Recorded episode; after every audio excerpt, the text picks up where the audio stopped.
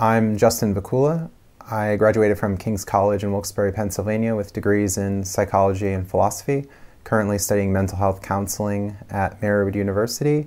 I discovered Stoic philosophy through some of my own interests. Cognitive behavioral therapy, for instance, is heavily influenced by Stoic philosophy, along with Albert Ellis in his rational emotive therapy.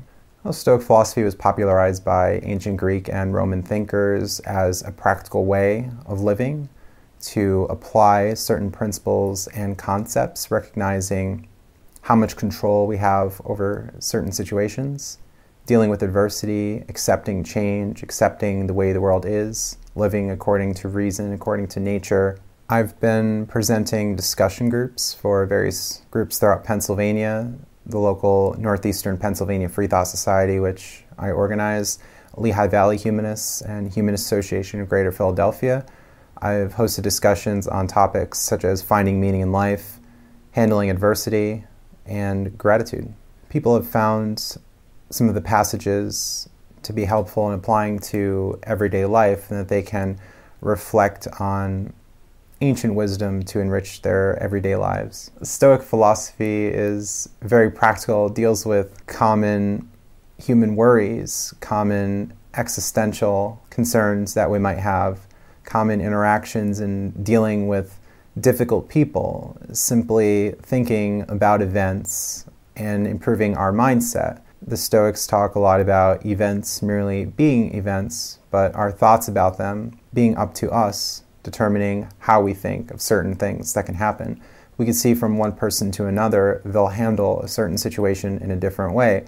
The Stoic writers talk about how it's up to us, and that if we see something as others see as distressing, fearful, might cause us anxiety, we can simply look at things in a different light and not be so distressed by it, as to accept circumstances and bear them well with grace, realizing that a lot of things are outside of our control what we can focus on are our own thoughts and how we see events.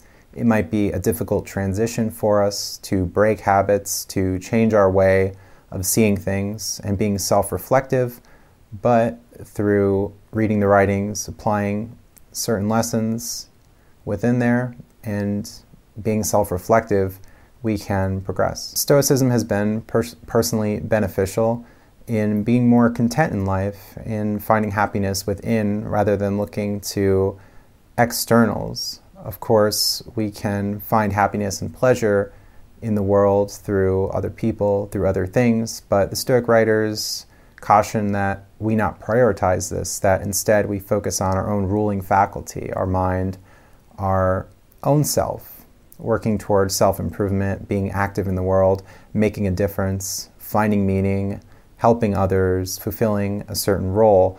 If we can do this, we can find meaning in life, live with less anxiety, less worry, and be more content about things. In therapy, it can be integrated, as I mentioned, cognitive behavioral therapy.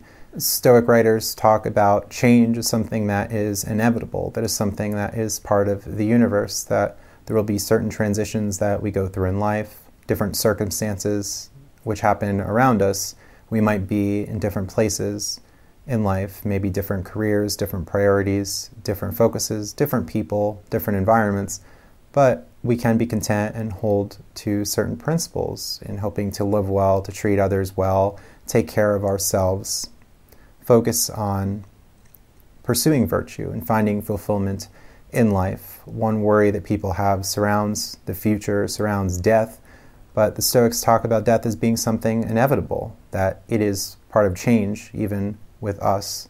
People around us, people who we love, will die, and we have to accept that. We can value the present, focus on the present, still have some worry about the future, but not let that bog us down and stop us from living a good life in the present.